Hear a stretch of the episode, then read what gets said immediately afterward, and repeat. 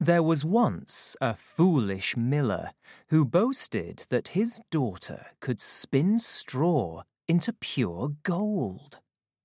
After a time, the king got to hear of his stories. Let me see this girl, he demanded.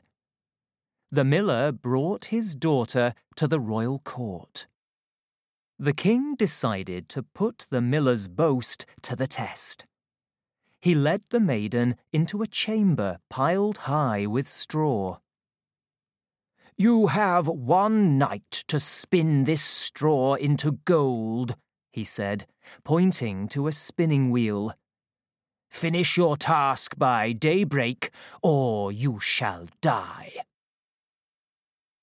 The miller's daughter began to cry.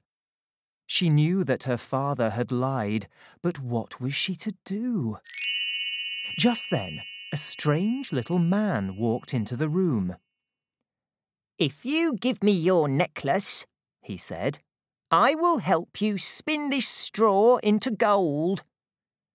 The girl handed over the trinket at once.